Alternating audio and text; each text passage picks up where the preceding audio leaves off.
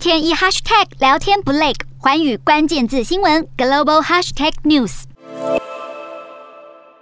这一节的寰宇大话题要来关注到，受到国际的制裁，其实俄罗斯的半导体商现在面临很多的困境，主要就是受到乌俄战争的影响，所以是以美国为首的西方国家开始针对俄罗斯进行一系列的经济制裁措施，所以就连台湾的晶圆代工厂，包含了台积电以及联电等等，也是不能够对俄罗斯来供货的情况之下，其实俄罗斯的两大处理器厂商之一的 MCST，目前就是面临一个断吹的的情况。那么，根据俄罗斯媒体的报道，就指出了过去其实 MCST 旗下的处理器都是由台积电来协助代工生产完成。不过，就是受到经济制裁的影响，所以台积电现在也没有办法持续的与 MCST 继续合作。因此，在无计可施的情况之下呢，只能够寻求俄罗斯最大的晶圆代工厂，也就是位在俄罗斯矽谷的 Micron Group 的帮忙。但是，估计要由 Micron 来代工生产的一个情况也不是很。简单的，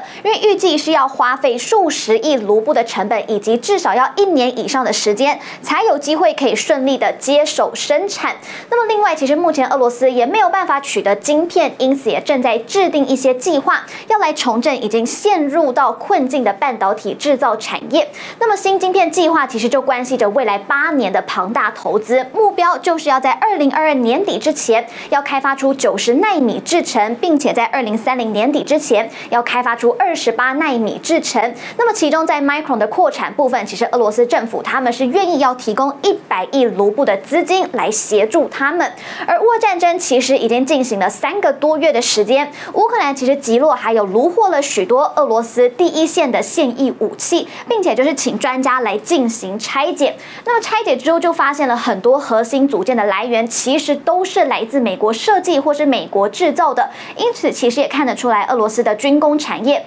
对美制的零件的依赖程度，其实也是相当的高。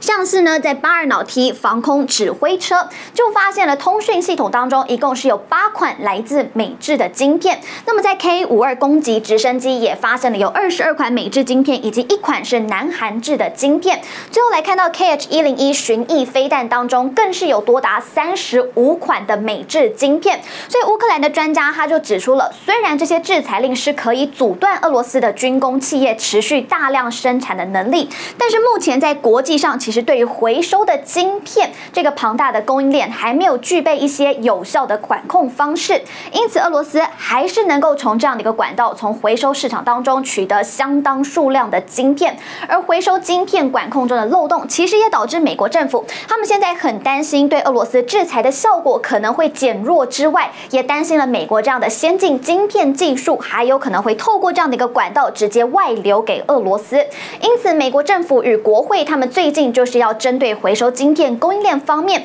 要联合全球主要晶片设计以及生产的国家，他们要来针对对俄罗斯的经济制裁手段的问题，共同的进行讨论，希望能够好好的补上制裁网的缺漏。